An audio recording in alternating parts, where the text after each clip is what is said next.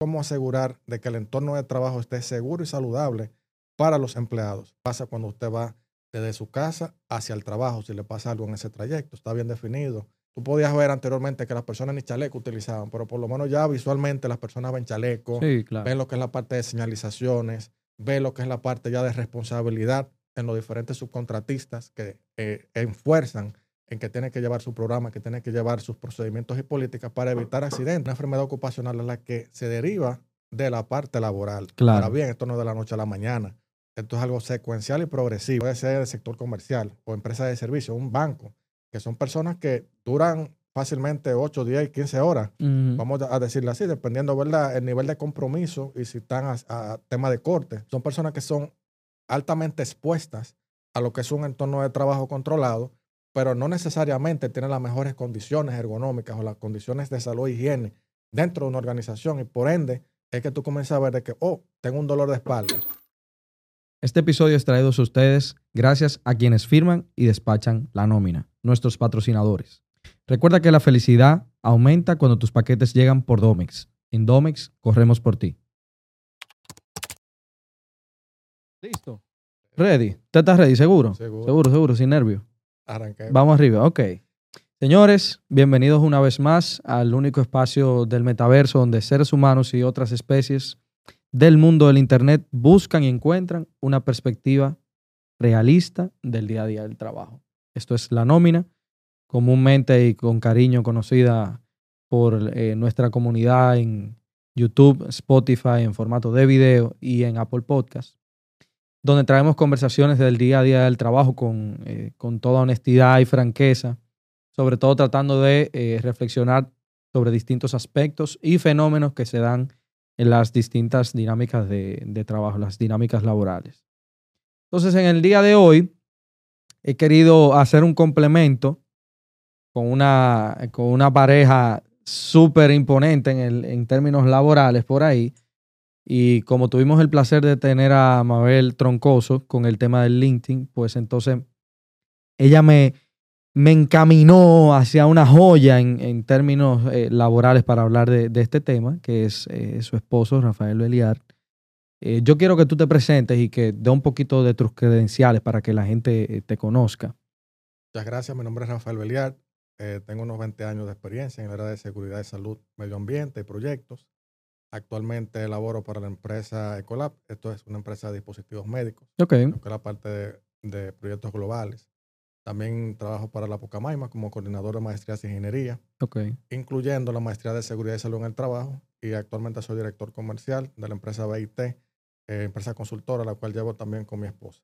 Ok, súper. O sea que me imagino que cuando tú empezaste esos 20 eh, años de experiencia que tú tienes, tú tenías como como nueve años, porque tú lo que tienes son como 29, ¿verdad? Wow, eh, no, sabía que la gente con tan poca edad podía incursionar en, esta carrera, pero bueno, está bien. Eh, no, no, no tenemos cómo cuestionar el talento a temprana edad, ¿verdad que sí? Qué bueno tenerte acá. en la parte industrial, yo soy ingeniero industrial con maestría en prevención de riesgos laborales y por ahí entonces es que entro al mundo industrial, llamémoslo así, en lo que es la parte de zona franca, empresa de servicios y de construcción. Ok.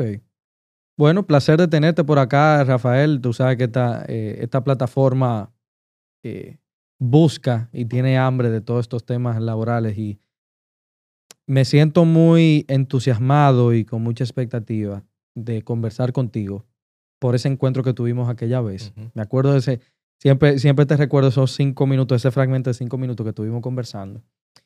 Eh, porque para mí, en tan poco tiempo, tener ese, ese encuentro contigo y escuchar de tu parte, hablar de todo este tema de salud y seguridad en el trabajo, me despertó mucha pasión sobre el tema, que entiendo que la tenía dormida quizás hace un par de meses, y que yo sé que son temas que a la gente le interesa, a la gente le interesa muchísimo. Y yo me acuerdo que esa vez eh, partía conversando contigo de una anécdota y, y vamos a decir de de un corito interno que teníamos por ahí en el trabajo, que yo decía, óyeme, a veces la gente cree que pedir en el trabajo una silla eh, para tú tener mayor comodidad, quizá una silla eh, ortopédica o lo que sea, que, que tenga condiciones para tú sentarte adecuadamente.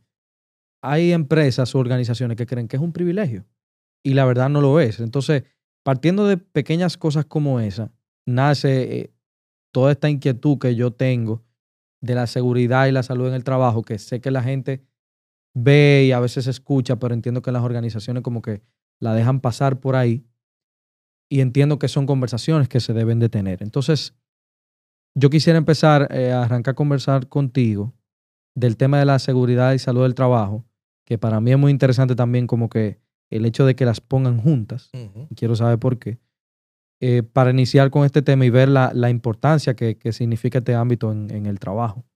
Cuando hablamos de la parte de seguridad industrial, eh, también se conoce como prevención de riesgos laborales. Okay. Es bueno diferenciar porque hay diferentes tipos de seguridad. A lo mejor las personas entienden a seguridad, seguridad patrimonial o seguridad física, que básicamente la seguridad, eh, por ejemplo, vigilantes, cámaras, controles de acceso, seguridad ciudadana, entre otras, pero ya hablando del tema en seguridad industrial o prevención de riesgos laborales, hablamos de ese conjunto de esfuerzos que hacen las organizaciones para identificar, evaluar y reducir lo que son las lesiones, los accidentes y enfermedades profesionales en una organización. Es cómo asegurar de que el entorno de trabajo esté seguro y saludable para los empleados. Y cuando compartías, bueno, pero ¿cómo van de la mano la parte de seguridad y la parte de salud ocupacional? Claro. Van estrechamente de la mano porque en la parte de salud ocupacional, dígase la salud que se deriva y que se eh, trabaja dentro del, entorno laboral, eh, tiene que ver muy de la mano con el tema de seguridad. Eh, si, por ejemplo, trabajamos con algunas sustancias químicas dentro de la organización, el tema de particulados, el tema de cualquier proceso que maneja lo que es la parte de higiene, porque dentro de la seguridad hay subáreas, subelementos que van de la mano, por ejemplo, ergonomía, que básicamente lo que compartías ahorita de que la ergonomía a nivel general, eh, a nivel de definición, para que las personas entiendan, es como nosotros adaptamos el entorno hacia la persona, dígase para disminuir los riesgos musculoesqueléticos, para que me entiendan no sea tan técnico, es como yo aseguro que la persona esté trabajando en un ambiente de forma cómoda, como nosotros trabajamos, lo que son las mesas, los mobiliarios, entre otros. Tenemos la segunda parte, que es la parte de higiene industrial. La parte de higiene industrial trabaja y maneja todo lo que son la parte de los factores químicos, biológicos, entre otros, dentro de la organización y la parte de salud ocupacional, todo lo que se maneja a nivel de salud dentro del trabajo. Entonces, por eso es que tenemos una alineación en la parte de seguridad, porque si hay un accidente, una lesión, afecta la salud del empleado. Y en consecuencia, afecta la productividad y eficiencia laboral de una organización. Claro. Ok, entonces tenemos, eh, pudiéramos entonces eh, retener estos tres pilares eh, básicos que tú mencionas, la ergonomía, eh, la higiene y, bueno, la salud como tal ocupacional. Y qué bueno que tú que, eh, expliques la, definición de ergonomía, porque tuvimos una muy cómica ocasión. teníamos como invitada a Catherine Núñez y teníamos una, vamos a decir, una especie de, charadas o de, adivinanza de conceptos y, de, y definiciones. Y hablábamos de, de la pluma como herramienta de trabajo. Y una de, de las partes dentro de la definición decía como que elemento ergonómico, que era de, de quizá de, cómodo uso o, de, o de agarre. Y, curiosamente estábamos, eh, estábamos haciendo un poquito de chercha con ese concepto de ergonomía. Y entiendo que, es una parte muy, muy importante. Entonces, partiendo de, esos pilares y entendiendo esa, ese vínculo que tiene la, la seguridad y la salud en el trabajo. Antes de, adentrar un poquito en, la importancia de ver cómo lo están aplicando las organizaciones, yo te quiero hacer una pregunta muy básica. Y creo que se da también con la manera en cómo la gente ejemplifica todo el ámbito de la seguridad y la salud en el trabajo. Y es el marco de aplicación en el contexto del trabajo. Hay mucha gente que de manera jocosa te pregunta, ¿y si yo me accidento de camino o saliendo del trabajo para mi casa? Eso tiene que ver con riesgos de la salud y la seguridad en el trabajo. Y hay veces que la gente dice, óyeme, eh, realmente hay aspectos dentro de la seguridad y la salud en el trabajo que solamente circunscriben a cuando tú llegas al trabajo o también hay otros factores eh, indirectos que no es solamente cuando tú estás metido en la oficina o, en el salón de reuniones. Es un punto muy, muy, muy importante que toca porque sí. Eh, se llama accidente itinere o de trayecto. Eh, ¿Qué pasa cuando usted va desde su casa hacia el trabajo? Si le pasa algo en ese trayecto, está bien definido. eh, dentro de las normativas locales. E incluso hay funciones en las cuales hay empleados que trabajan fuera de la organización. ¿Qué vamos a pasar con esos mensajeros? Por ejemplo, con esos, por ejemplo, en el sector médico eh, o sector farmacéutico.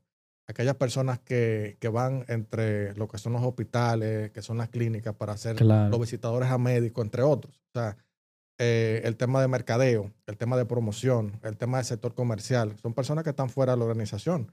Pero si por su función están haciendo un trabajo, aunque sea fuera de la organización, eh, sí se cuenta dentro de, lo que es la parte de accidentabilidad. Eh, por ejemplo, anteriormente teníamos lo que era la ARLSS, Aseguradora de Riesgos Laborales, Salud y Segura, disculpa, y ahora es la IDOPRIL. En la IDOPRIL, que eh, está escrita al Ministerio de Trabajo, entonces se encarga de asumir esa parte, siempre y cuando, siempre y cuando las organizaciones estén al día con relación a la TCS, a la, Tesorería de Seguridad Social. Es sumamente importante de que las organizaciones estén al día con sus compromisos en las diferentes instituciones. O sea, de que si pasase algún evento, eh, por ejemplo, un punto que nosotros siempre discutimos, ven acá, pero si yo estoy representando a la organización incluso un fin de semana. Hay charlas, hay conferencias, hay seminarios eh, que se hacen en hoteles. Usted tiene que quedarse un fin de semana porque es un sábado en la noche, un domingo, o hay otro tipo de actividades. Y si pasase un accidente eh, en ese evento, entonces sí puede contar como la parte de, accidentabilidad eh, laboral en este sentido. Entonces, eso se considera, se hace una investigación, se llena un formulario siempre que pasa un evento de dos días, la TR2 en este sentido, que se remite al Ministerio, eh, a la IDOPRIL, en este, en este caso, se hace un levantamiento, se mandan inspectores y luego entonces se trabaja lo que es la parte de compensación para el empleado en este sentido. Ok, ok. Entonces, quiere, quiere decir que hay un, hay un espectro un poquito más amplio del que solemos eh, pensar. Correcto, sí. Ok, entonces, partiendo de, de esa base, ¿verdad? Hay una inquietud que creo que es muy común entre las personas y es eh, también de quiénes son los encargados de aplicar este tipo de, políticas, porque verdad, tengo conocimiento del tema de los comités mixtos, hay empresas que los tienen bien organizaditos, hay otras que no y es un desastre, pero también hay gente que ve los recursos humanos como, aparte del comité, como que, ah, bueno, son nada más recursos humanos que tienen que encargarse de esto, o el liderazgo de la empresa tiene que encargarse de esto. ¿Cómo, debería de ser en la práctica? Comenzamos por el tema regulatorio. ¿Qué manda la ley en este sentido? Número uno, tenemos una diferenciación entre lo que son las empresas públicas y las empresas privadas. En las empresas públicas tenemos el SISTAP. El SISTAP es la guía de implementación de la parte de seguridad y salud en la parte administrativa o en, la, parte pública. En este sentido. Y ya entonces, eh, a lo que nos compete, el reglamento 522-06 de Seguridad y Salud en el Trabajo, que este está escrito al Ministerio de Trabajo en su Dirección de Higiene y Seguridad y Salud, es el que regula qué es lo que debemos de estar eh, ejerciendo y ejecutando en una organización a nivel de lo que es la parte de, parámetros, a nivel de lo que es la parte de políticas y procedimientos y procesos como tal. Entonces, el primer requerimiento que hacen las que hace este reglamento hacia las organizaciones es que tenemos que tener un comité mixto, como bien tú compartes un comité mixto, como bien dice su nombre, que sea un grupo que sea administrativo y un grupo que sea operativo. Dígase de, de, la parte de, operaciones. En el sentido de diferentes niveles. Y luego entonces se trabaja eh, más adelante, cuando esté un poco más maduro, lo que es la implementación de un programa de seguridad y salud en el trabajo.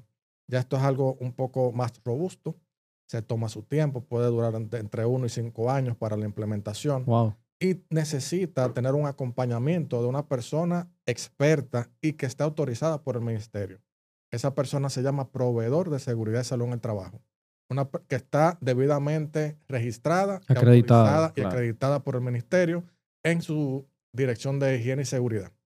Hay una figura que se llama promotor de seguridad, pero el promotor es ya la parte interna, a la cual es una persona o un profesional que se forma internamente para llevar la gestión de lo que es la parte de seguridad y salud en el trabajo. Entonces es importante las, las organizaciones, te puedo compartir, en los últimos años hemos tenido un progreso importante en lo que es la materia de seguridad y salud. Tan importante que lo puedes ver tanto dentro y fuera del trabajo. Por ejemplo, en la parte de las construcciones, Tú podías ver anteriormente que las personas ni chaleco utilizaban, pero por lo menos ya visualmente las personas ven chaleco, ven lo que es la parte de señalizaciones, ven lo que es la parte ya de responsabilidad en los diferentes subcontratistas que eh, enfuerzan en que tienen que llevar su programa, que tienen que llevar sus procedimientos y políticas para evitar accidentes, porque han tenido muchísimos accidentes y lamentablemente muchas pérdidas humanas en tal sentido. Y dentro de la organización, a pesar de que se ha hecho mucho con relación a que muchas empresas han estado tratando de implementar y han implementado en los últimos años programas, todavía falta, hay oportunidades de mejora, pero en tal sentido, eso es lo que debería de trabajar. Hay empresas que tienen sus políticas propias, hay empresas multinacionales, las empresas multinacionales por lo general tienen sus políticas corporativas, pero siempre aplican primero las políticas regulatorias locales en tal sentido. Y en conjunto se van trabajando. Pero sí te puedo decir eh, de que hay muchas empresas que se están certificando ante el ministerio, pero todavía falta mucho en tal sentido. Ok, ok. Entonces, por ejemplo, yo veo la parte, eh, ciertamente como, como tú comentas, de, un avance, ¿verdad? En, en términos de seguridad y salud en el trabajo sobre todo en sectores muy comprometidos en el área y sobre todo comprometidos en razón de los resultados. Ejemplo, tú bien ponías eh, eh, la ocasión del sector construcción que acostumbra a tener eh, pues quizás repercusiones muy, muy fuertes. O sea, al final si tú tienes algún tipo de lesión o, fallecimiento por, por, algún accidente en, el ámbito de la construcción, el impacto suele ser muy considerable porque Tú lo palpas, tú lo notas, es, muy evidente y en base a los resultados te impacta también. Ahora bien, hay un ámbito en el trabajo donde la afectación de este tipo de, de fenómenos es un poquito más imperceptible. Ejemplo, en el ámbito que es meramente de oficina, tú tienes una persona que está sentada, que está detrás de un computador y quizá tener eh, una distancia o posición frente al monitor o una posición de trabajo no necesariamente denota eh, una afectación directa que sea directamente palpable, como que, ah, esa persona le está afectando directamente, ya lo vi, lo percibí, me está afectando. Y en base al resultado, también es un poquito más difícil de percibir, como que, ah, no, tú tienes que, tú tienes que terminar ese informe. Bueno, que me duele la cabeza, me duelen los ojos por la computadora. No, no sé, termina ese informe creo que es un aspecto un poquito más sutil que las organizaciones como que tienen mayor dificultad. No sé si tú te has percatado de algunos otros ejemplos que sean más difíciles de percibir. Perfectamente. Cuando hablamos de ya el deterioro de la salud del empleado, son las enfermedades ocupacionales. Una enfermedad ocupacional es la que se deriva de la parte laboral. Claro. Ahora bien, esto no es de la noche a la mañana. Esto es algo secuencial y progresivo, como bien compartes. Por ejemplo, en el tema ergonómico, puede ser una combinación ergonómica eh, por ejemplo, una organización de manufactura eh, que, eh, por ejemplo, por el tema repetitivo de su producción en tal sentido, claro. las personas estén el día entero ejecutando posiciones repetitivas, posiciones repetitivas, y no tienen descanso. Bueno, en algún momento va a tener un problema en las articulaciones, en el cuello, en la espalda baja. una persona, como bien compartes, puede ser del sector comercial o empresa de servicio, un banco, que son personas que duran fácilmente 8, 10, 15 horas, vamos a decirlo así, dependiendo ¿verdad? el nivel de compromiso y si están a, tema de corte, al igual que una persona de finanzas, ¿verdad? Vamos a llamarlo así. Son personas que son altamente expuestas a lo que es un entorno de trabajo controlado, pero no necesariamente tienen las mejores condiciones ergonómicas o las condiciones de salud e higiene dentro de una organización y por ende es que tú comienzas a ver de que, oh, tengo un dolor de espalda ¿Pero por qué? Porque posiblemente no tenga el mobiliario adecuado. Claro. Número uno. Número dos, oh, pero tengo dolor de cabeza, tengo un dolor de ojo porque siempre están frente a un monitor que probablemente no tenga un filtro. Número tres, tener personas que posiblemente tengan algún tipo de afectación que anteriormente no tenía. Que tú dices, ¿qué le pasa? Cuando hace una evaluación, posiblemente los filtros de los aires, los filtros de cualquier equipo que tenga en la organización no le estén dando el mantenimiento adecuado. Y entonces por ahí tú puedas que tenga alguna situación con esos con esa o esos colaboradores, porque puede ser uno o varios en tal sentido. Claro. Entonces tú puedes derivar de múltiples casos en una organización en que sí tiene que darle sentido en, este, en esta parte. Entonces es que viene la parte de la evaluación de los riesgos. Ahí es que viene la parte de tener unas personas responsables de ir monitoreando realmente cómo vamos a nivel de ejecución de seguridad, pero también a nivel de salud, cómo se siente la gente, cuál es la percepción. Ahí es que viene la importancia de por lo menos periódicamente uno hacer en una organización un assessment eh, a nivel de seguridad y salud. Primero, porque una cosa es lo que yo entiendo que estoy trabajando a nivel de mis resultados, pero otra cosa es la percepción y la realidad que tengo. Entonces, al tener ese assessment, que realmente veo otra realidad, otra cara de la moneda, digo yo, ah, espérate, mira lo que la persona está percibiendo. Vamos a tomar entonces un plan de acción para poder entonces trabajar y mitigar esos eventos que, nos han sido reportados. Claro, porque yo, yo realmente quizá no, no he tenido la, dicha o la oportunidad de verlo de esa manera, o de, o de otra manera, perdón, pero he visto como quizá esa carencia, ¿qué te digo? A veces pueden hacer una encuesta de clima laboral y no necesariamente enfocarla en temas de salud. Correcto.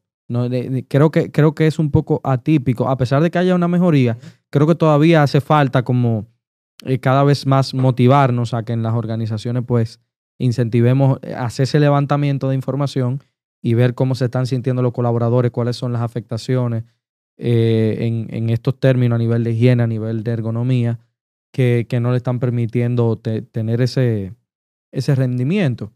Ahora, en la parte ya, por ejemplo, de, la aplicabilidad de estos asuntos.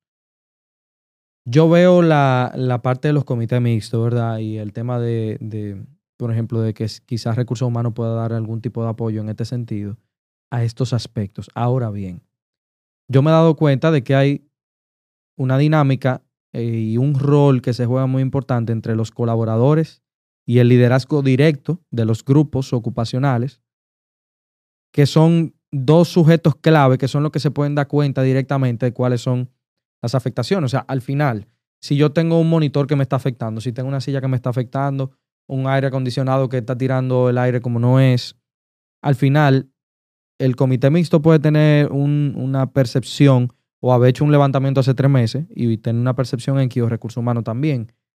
Pero tanto el liderazgo directo como los colaboradores son lo, que, lo primerito que se enteran de cuál es el problema.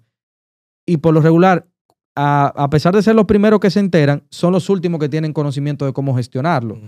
Te lo digo porque a veces surge la inquietud de uno decir, ok, tengo una silla que me está maltratando, pero yo tengo miedo de pedir otra porque no, no me siento en la confianza de que tomen en cuenta de que mi requerimiento es serio o es importante o de que me digan, ah, no hay presupuesto para eso, pero yo, yo me siento que no estoy en salud. O peor aún, el líder directo que yo tengo no tiene conocimiento de, de, esas, de estas áreas o de este ámbito y no le da prioridad. O sea, ¿cómo, cómo hacer un cambio en, en, ambos sentidos, tanto el líder como el colaborador? Ha tocado un punto sumamente neurálgico en este y perdóname que me ría, porque sí, sí, realmente eh, este es el día a día eh, y lo voy a enfocar a este punto. Si las organizaciones supieran de que la seguridad es una inversión es una inversión, no es un gasto. Ellos entenderían realmente el aporte, entenderían los resultados que tendrían a tener empleados, número uno, seguros, número dos, que se sientan cómodos, eh, que se sientan bien en su, entorno de trabajo y por ende eh, van a tener mejores resultados. ¿Por qué? Porque va a tener mejor, mejor engagement, eh, mejor eficiencia, van a estar más saludables, van a estar más, más enfocados en tal sentido. Ahora bien, con lo que decías, el que mejor sabe lo que está pasando en una organización es el empleado. Yo puedo ser el, gerente, el mejor gerente del mundo, pero el que sabe es el que está trabajando día a día en la organización. Y para yo poder asegurar de que tanto el colaborador o el trabajador, como lo llama el ministerio, ¿no? y la gerencia o la parte de la administración trabajen de la mano o tengan más concienciación, hay que trabajar un tema de cultura de seguridad, que ahí es que voy a, este mm. punto, a, lo que vas y trabajar un tema de cultura y lo que es la parte de percepción del riesgo, porque una cosa es lo que usted percibe, una cosa es lo que yo percibo. Para el administrador, para el administrativo, por ejemplo, ah, no, eso está bien, dale para adelante. Eh, no te preocupes, trabajate toda la jornada del mundo, pero hay horarios establecidos claro. Eh, por el ministerio que una persona puede trabajar en tema de fatiga, tema de agotamiento. Y tú tienes que revisar ese tema y cuáles son los planes de acción alternos que voy a trabajar para que la organización pueda eh, trabajar en tal sentido. Entonces, trabajando un tema de cultura de seguridad es un tema que toma tiempo, es un tema de compromiso y es un tema que tiene que venir avalado por la gerencia, dígase por el presidente, el director o la máxima eh, representación que tenga una organización hasta el último. Entonces, cuando se trabaja un tema de introducción, un cambio de cultura, lo primero que alguien te va a decir a ti es, ¿qué hay para mí? Olvídate, cuando se trabaja un cambio, ¿qué hay para mí? O sea, y si la persona no lo interioriza, porque tengo que trabajar un cambio de cultura eh, a los diferentes niveles, pero tengo que integrar al personal. Si yo no lo integro, por mejor que yo haga la ejecución, no lo va a trabajar. Y voy a poner un ejemplo eh, que nos pasó en algún momento, me ha pasado en, la trayectoria eh, laboral. Muchas veces uno quiere trabajar algunos paquetes que vienen ya de otros países. Mira, te funciona para un tema de cultura, trabájalo. dale ahí. Bueno, digo yo, bueno, vamos a darle. Una persona, tengo tantos años de experiencia en la parte de riesgo, tengo un buen equipo de trabajo, que no solamente es a nivel de seguridad, sino a nivel de operaciones, pero sorpresa, cuando comenzamos a implementar no teníamos los resultados. Y yo, pero ¿qué es lo que está pasando? Hmm. Está funcionando en otros países y aquí no está funcionando. Algo, algo está pasando. Entonces, digo yo a una, a una colega, mira, vamos a buscar otra cosa, que, o vamos a tratar de evaluar qué es lo que está pasando. y de ahí entonces nos dijeron, mira, vamos a contratar a esta persona que es experta en comportamiento. Y cuando contratamos a esta persona que entendimos, yo soy ingeniero industrial, la otra persona es, eh, cada quien es responsable de su área. Y cuando trajimos un experto que trabaja ese tema y comenzó entonces a hacer la evaluación, un assessment, ¿no? Que tal persona, ese grupo de personas visual, ese grupo de personas de tal forma. Y cuando esa persona nos explicó y redistribuyó lo que fue la parte del plan de acción, inmediatamente hizo clic en la gente. Inmediatamente comenzamos a tener resultados en la implementación que tuvimos. Es decir, que tenemos que asegurarnos de ejecutar, pero tener y acompañarnos de un buen equipo que esté debidamente asesorado. Claro. Aunque yo tenga eh, mucha experiencia en lo que es la parte de seguridad eh, industrial o prevención, conozca un poco de salud, conozca un poco de higiene, conozca un poco de eh, ergonomía, tengo que tener un equipo de trabajo, un, doctor ocupacional que me acompañe en un punto, un ergonomista que me acompañe en un punto, un higienista que me acompañe en estos temas para yo poder seguir dando el apoyo a la organización. Si esto no se trabaja de manera integral y conjuntamente con la organización, toma su tiempo. Eh, uno dice, mira, pero eh, a nivel de recursos no necesariamente tiene que ser costoso. Hay muchas formas en que usted puede trabajar, depende de que usted quiera. Si quiere, vaya la marca, ¿verdad? Un Toyota, un Mitsubishi o ya otra gama alta, ya eso va a depender de lo que usted necesite como organización. Claro. Entonces, por eso es importante definir el alcance de qué realmente usted quiere, porque sí se puede. Pero es importante reconocer que la seguridad no es una segunda oportunidad. Cuando una persona se accidenta, lamentablemente usted no puede echar eso para atrás. Se rompió un brazo, pero le van a poner un yeso, no va a quedar igual. Cuando una persona lamentablemente hay una fatalidad, no lo va a poder resucitar. Entonces es importante reconocer de que tenemos que gestionar con seguridad en una organización para poder darle cara a los empleados y darle cara también a la parte social. Si las organizaciones saben con la que nosotros, nuestros relacionados comerciales, somos una compañía que tenemos muy buenas métricas, muy buenos resultados a nivel de seguridad. Vamos a ser un referente. Ah, claro. mira, yo quiero ser como tal empresa. ¿Qué están haciendo ellos en tal sentido? Entonces, contestándote a tu pregunta, es importante hacer ese, esa conexión entre lo que es la gerencia o la parte de administración conjuntamente con la parte de operación y que entre ambos entonces se embarquen en lo que es la parte de seguridad. Si se puede, es como bien dije, eh, una inversión de tiempo, de recursos, que al final van a tener los resultados. Claro. Y yo te, yo te quería preguntar, eh, como tú resaltabas, el tema de tener un higienista, un ergonomista, ese tipo de profesionales en el mercado ahora mismo en República Dominicana, ¿hay muchos a los cuales acceder para hacer un acompañamiento en, un levantamiento o hay pocos profesionales aquí? Tenemos muy buenos profesionales en nuestro país. Eh, por ejemplo, depende de la disciplina. Eh, por ejemplo, ergonomistas certificados existen en el mercado. No hay tanto como los prevencionistas. Okay. Eh, y al igual los higienistas existen. O sea, un prevencionista puede hacer un levantamiento inicial, pero ya cuando se va a ir a detalle necesita la contratación de ese profesional. Pero sí en el mercado eh, tenemos muy buenos profesionales de las diferentes ramas. Es decir, que a nivel de ergonomía, eso es un poco, un poco más reducido hay certificados a nivel de higienistas también, pero como dije, más prevencionistas que otras cosas. Claro. Y se están acompañando, gracias a Dios, que hay muy buenos doctores ocupacionales. Eh, últimamente eh, hay ahora mismo muchas ofertas en las universidades locales e internacionales donde los doctores pueden optar por una maestría, un máster en salud ocupacional y al igual por la parte de prevención de riesgos laborales, muchos eh, profesionales, que puede ser de la ingeniería, puede ser licenciatura, de cualquier área, pueden eh, al igual eh, formarse en lo que es la parte de prevención de riesgos laborales. Ok, ok. Bueno, ahí quizá también habría una, un pequeño nicho de, mercado en, la parte de, ergonomía, donde yo creo que también los profesionales pudieran hacer un poquito de esfuerzo, porque al final entiendo yo que partiendo de la óptica de las organizaciones, muchas, eh, a veces hasta en, un punto de vista mezquino, otras quizás bajo una realidad económica puntual, dirán, ah, no, es que para yo conseguir un, ergonomista que me acompañe en este proceso de levantamiento, eso es muy costoso porque aquí casi no hay. Entonces, por un lado, hay un nicho de mercado que entiendo que, eh, ¿verdad? Los profesionales del futuro deberían de agotar para poder mejorar esta parte del bienestar de las organizaciones y que haya en el mercado eh, especialistas a los cuales es recurrir y que te puedan asesorar. Y al mismo tiempo también las organizaciones que no, que, no se queden ahí, que salgan a buscar a este tipo de profesionales para apoyarse en este tipo de, procesos. Es válido resaltar eh, el punto de las acreditaciones y certificaciones que sabemos ya últimamente, ¿verdad?, de lo que ha pasado a nivel nacional mm. eh, con este tema. El papel lo aguanta todo.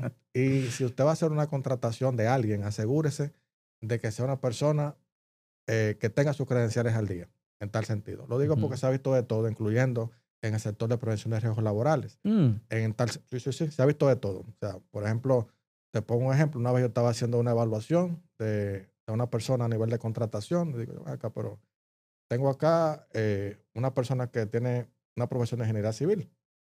Excelente. Online. Yo como una persona va a hacer ingeniería civil online, dos años.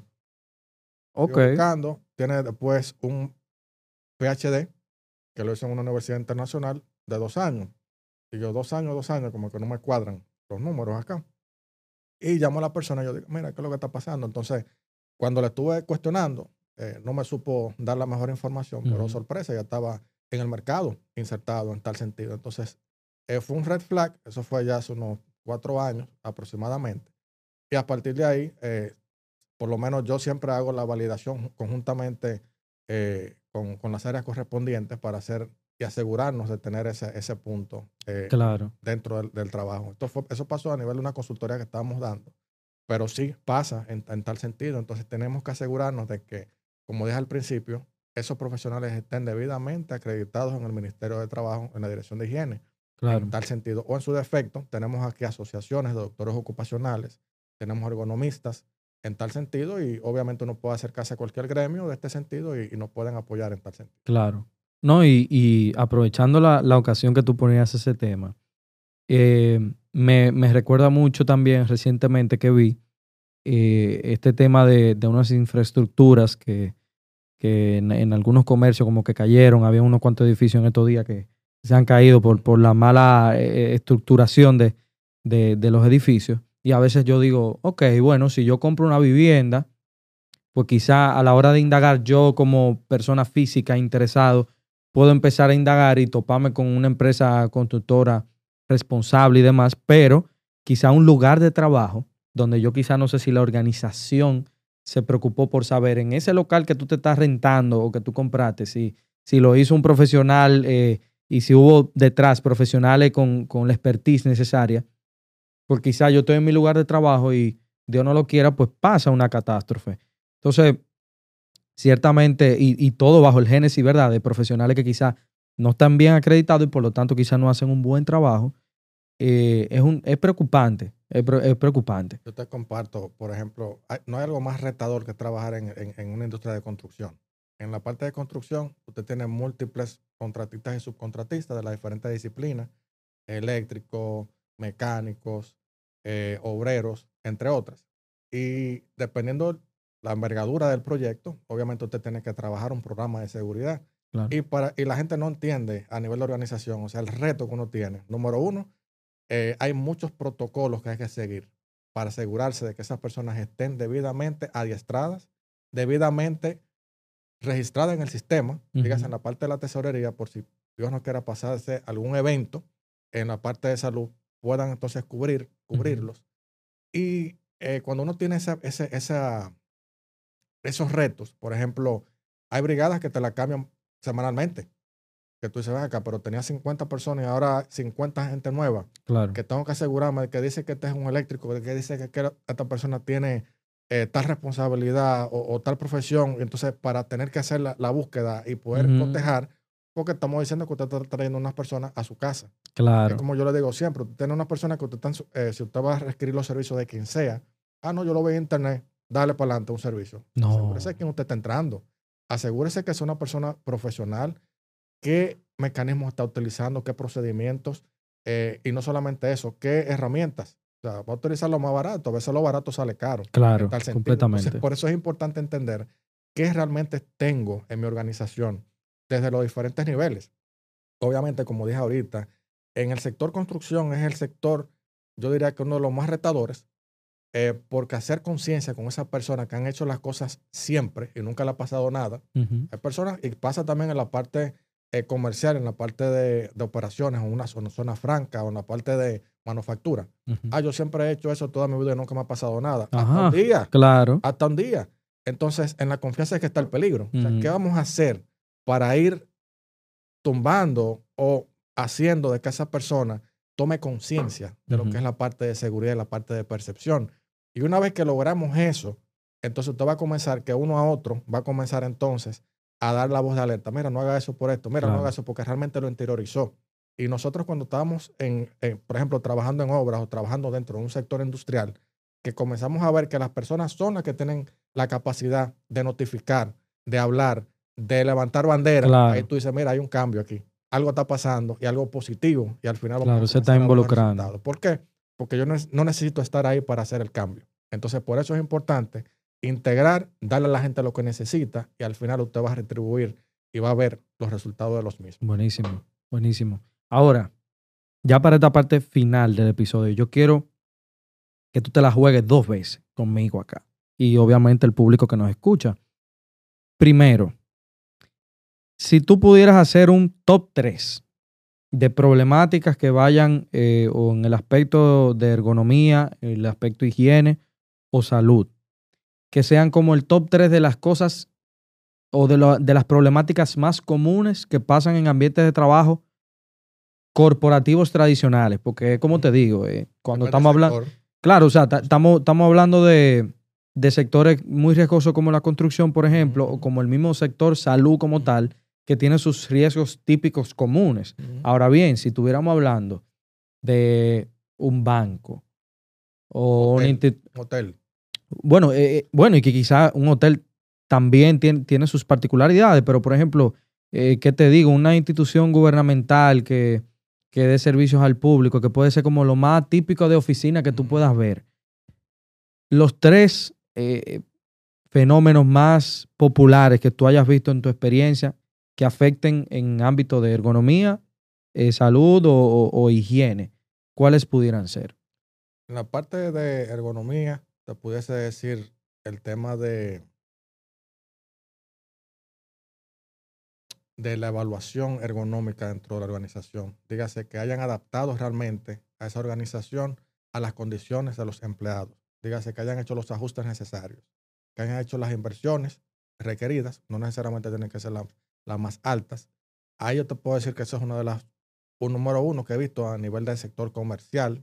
A nivel, por ejemplo, de, de mobiliario. Servicio, a nivel de mobiliario, ¿verdad? Para, porque son personas que están sentadas y que prestan un servicio, sentados muchas veces o parados en muchas ocasiones. Por ejemplo, un cajero eh, que usted tiene ahí, no sé cuántas personas pasan por ahí en tanto, en, en tres o cuatro horas, y es una persona que constantemente está trabajando, está atendiendo el teléfono, y no se ha hecho probablemente una muy buena evaluación ergonómica, una muy buena evaluación del entorno para asegurar de que ese empleado esté cómodo haciendo su ejecución día a día. Ahí es que usted va a comenzar a ver dolores del cuello, dolores de cabeza, va a comenzar a tener licencia médica y ese es el top uno que yo te puedo decir en un tipo de industria de ese tema. Claro. Número dos, por ejemplo, el tema de la percepción del riesgo. ¿Percepción del riesgo en qué sentido? Bueno, tú tienes que conocer de que si estamos trabajando en una organización, dígase que yo tengo por ejemplo, la banca, eh, estamos hablando de un sector de banco. En, a nivel de banca, yo estoy trabajando con un sinnúmero de personas. A nivel administrativo, dígase, va eh, en la parte de atrás de la oficina, y tengo clientes, pero tú no me puedes poner a mí al lado eh, un depósito de químicos. Por ejemplo, si tenemos un generador eléctrico, ah, mira, que no tengo espacio y puse unos químicos, entonces ese aire acondicionado va a succionar esos químicos y uh. vamos a tener una situación dentro de la organización que probablemente el cliente no lo, no lo, no lo perciba eh, a la larga, porque es una persona que entra y no dura tanto, pero aquella persona que está ahí tanto tiempo, ahí vamos a tener un tema de higiene que se convertirá posteriormente en un tema de salud ocupacional y probablemente en un tema de enfermedad. Nadie lo sabe en este sentido. Ahí van dos. Y número tres, el tema de cultura. El tema de cultura, ¿por qué? Porque siempre usted tiene personal nuevo, siempre usted tiene personal visitante, contratistas y empleados vamos a llamarlo así, esos tres renglones. Claro. Que estamos trabajando con, con el tema del personal. Pero realmente, ¿qué es lo que le voy a informar a un visitante cuando entra? Hay muchas empresas, muchas organizaciones de servicio que han implementado y adoptado medidas de seguridad que tienen sus señalíticas y cuando usted entra, le dice por lo menos, mira, en este establecimiento se requieren estos, estos requerimientos mínimos. A los visitantes. A lo mismo pasa con los contratistas y lo mismo pasa con el enforzamiento a los empleados. Entonces, en tal sentido, ¿Qué vamos a hacer con esas organizaciones que no han llegado a ese tema? Que ni siquiera tienen señalización. Si pasar un evento, ¿dónde va a salir la salida de emergencia? ¿Cuáles son los puntos de encuentro? Vámonos por lo básico. Ahora mismo estamos en la temporada ciclónica, primero de junio al 30 de noviembre. Tienen hmm. planes de emergencia. Ay, ay, ay. Si pasa un evento, saben no solamente 911, cuál es su punto eh, de contacto más cercano. ¿Dónde está la parte de médica? Dependiendo del tipo de industria que usted tenga, usted va a llevar ese empleado en tal sentido. Entonces, por ahí va el asunto. Es un tema bastante amplio. Yo diría que ese es el último. Es uno de los más importantes a nivel de señalización, a nivel de planes de emergencia, a nivel de concienciación y la percepción del riesgo de los empleados. ¿Qué hacer en caso de que pasara un evento? Wow. Y sobre todo, eh, me choca muchísimo esa última parte que tú me mencionas, porque hablando de la temporada ciclónica, mm. creo que ha surgido, vamos a llamarle entre comillas un chiste interno, pero cuando digo chiste, digo el típico uno se ríe, pero es verdad. Sí en el sentido de que hay gente que bromea y dice, wow, desde que caigan dos gotas de agua a las seis de la mañana, es su excusa perfecta para no ir al trabajo. Pero hasta cierto punto uno se ríe, pero es verdad. Entonces, a veces los lugares de trabajo, precisamente por no tener ni una percepción del riesgo adecuada, ni por tener cultura, no saben tomar con seriedad la decisión de decir, óyeme, es que ya va media hora, van a ser las 7 de la mañana y está cayendo el cielo, eh, vamos a tomar una decisión. Sería recomendable quizás, vamos a, no sé, vamos a tomar una alternativa. Ok, hoy todo el mundo teletrabajo. Óyeme, es, proporcional, es, eh, y, y, no es un tema de, porque lo hemos hablado muchas veces acá, no es un tema de que la gente llegue a las organizaciones y digan, no, aquí se puede hacer lo que a todo el mundo le da la gana. No, es que a nivel de productividad y a nivel de seguridad, quizá tener una alternativa como el teletrabajo puede solucionarte un tema de, seguridad en términos de, que esté lloviendo muchísimo un, día cualquiera. Entonces, eh, me choca bastante porque son cosas que uno las ve en el día a día del trabajo como una chercha, como un relajo, pero que tienen implicaciones totalmente severas en, en tema de salud y seguridad en el trabajo. O sea que me impacta muchísimo. Hay la importancia en tener una persona de dos vías. Uno, que tenga el responsable de seguridad en tu organización, que es la persona que se va a encargar de armar ese engranaje conjuntamente con la administración. O en su defecto, si la organización no tiene ese presupuesto, que tú tengas un consultor que te ayude a trabajar ese sentido. Es algo importantísimo, como bien tú mencionas. Ah, pero está pasando tal evento, pero tenemos los celulares, tenemos las redes sociales. ¿A quién vamos a seguir? ¿A quién le vamos a dar seguimiento? El COE está dando un excelente servicio ahorita mismo, lo que es la parte eh, de, la, de, gestión en estos temas de, de, eventos naturales y fenómenos. Del clima. Entonces, tenemos que asegurar lo que es el COE, la UNAMED, y conjuntamente con los procedimientos que tengamos, ahora mismo la tecnología nos ayuda. O sea, cómo vamos a integrar, cómo vamos a dar seguimiento, cómo vamos a comunicar y cómo vamos a gestionar estos temas. Como bien tú dices, es lo importante en estos casos. Claro. Y entonces, ya para concluir, yo quería pedirte como reflexión eh, que me des el siguiente mensaje. Yo como colaborador en, mi trabajo y como muchos que quizás se, identificarán en, la nómina, me ha tocado y nos ha tocado la ocasión de, bueno, eh, en el día de hoy vamos a tomar un simulacro de terremoto. O vamos a tomar una capacitación de primer auxilio, vamos a tomar una capacitación de cómo utilizar el extintor etcétera, etcétera. Y a veces tenemos este tipo de actividades, de capacitaciones y por diversas, diversos motivos que dan inclusive eh, pie a otro episodio que podemos tocar en otra ocasión, por diversos motivos llegamos a tomar en cuenta este tipo de actividades como rutina. Ah, otra vez, hay que ir a la charla aburrida esa, ya yo sé cómo utilizar ese tintor, esa charla la dan todos los años. El terremoto, ah, bueno, hacen un simulacro, eh, o inclusive he visto instituciones y empresas donde dan la capacitación hoy y te advierten que el simulacro es mañana, lo cual no tiene ningún tipo de sentido, por lo menos de mi óptica personal y desconocedora del tema. Pero al final estamos batallando con una rutina de trabajo agobiante, exhausta, que, que nos cansa y que a veces nos mantiene un poco aburridos.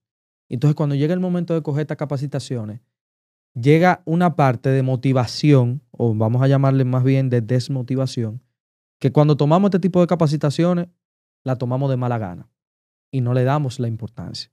Entonces, yo quisiera que tú le, nos regales un pequeño mensaje que haga que la próxima vez que nosotros estemos ante este tipo de circunstancias, nos motivemos a tomar un poquito de esto en serio, de verdad. Mira, mi recomendación en tal sentido es que tome cualquier adiestramiento a nivel de seguridad con la mayor seriedad del mundo. ¿En qué sentido? Yo entiendo y sé que rutinariamente tenemos que tomar estos adiestramientos y cada vez que se toman son actualizados porque hay metodologías, tecnologías eh, que cambian en tal sentido y por eso es que realmente nos hacen esos adiestramientos. Pero usted no sabe lo que va a pasar al día de mañana. Una cosa es la teoría y otra cosa es la práctica. Yo he tenido la oportunidad de poner, eh, ¿verdad? en acción este tipo de entrenamiento. Voy a poner dos ejemplos, si me permite. Sí, claro. Eh, por mis trabajos anteriores, yo tengo la oportunidad de tener un rol regional y viajaba con mucha frecuencia. En uno de esos viajes, una persona que estaba atrás de mí le dio un infarto. ¿Y quién fue el primero que le dio la oportunidad de, darle el RCP? Fui yo, que estaba más cercano. Gracias a Dios, más atrás había un doctor y pudimos eh, trabajar con ese paciente y está vivo el día de hoy. Wow. Número dos, en mi casa, mi apartamento.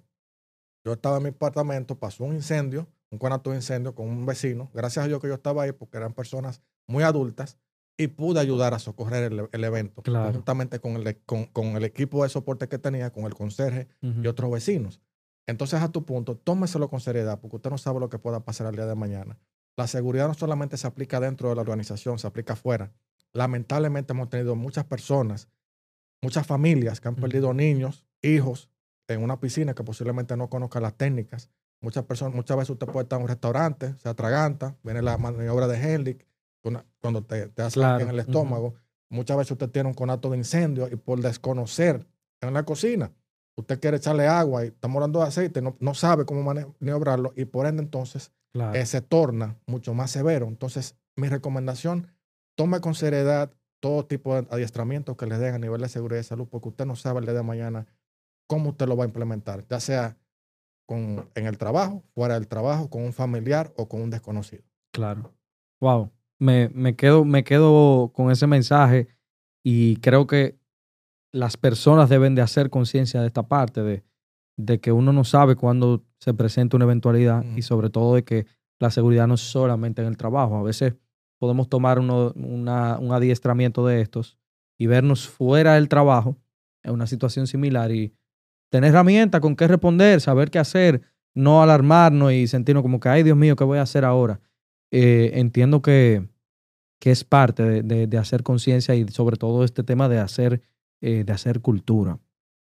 Eh, así que, bueno, y antes de agradecerte, dime la verdad, pedir una silla ergonómica en el trabajo, ¿es un privilegio o es un capricho?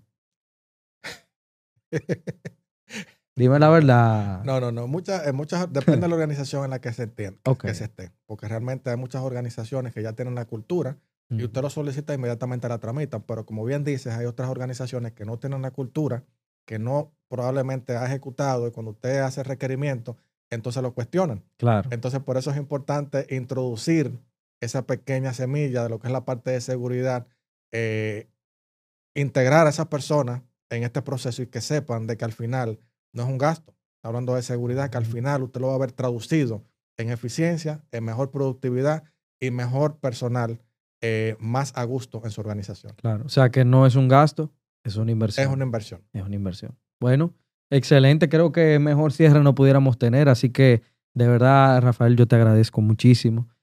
Sobre todo, te reitero que esta conversación para mí eh, tenía mucha expectativa por el tiempo que, que quizás se demoró, pero durante todo ese tiempo, toda la expectativa que, que, me llenaba de tenerla, porque entiendo que es muy importante para mí como para nuestra comunidad. Así que yo te agradezco muchísimo y espero que a partir de ahora te comprometa conmigo, así mismo como comprometimos a Mabel, de estar en cualquier otra ocasión por acá, si, si tú me das la, la anuencia, claro está, de, de volver por acá. Cuentan con nosotros en tal sentido. Excelente, te lo agradezco muchísimo.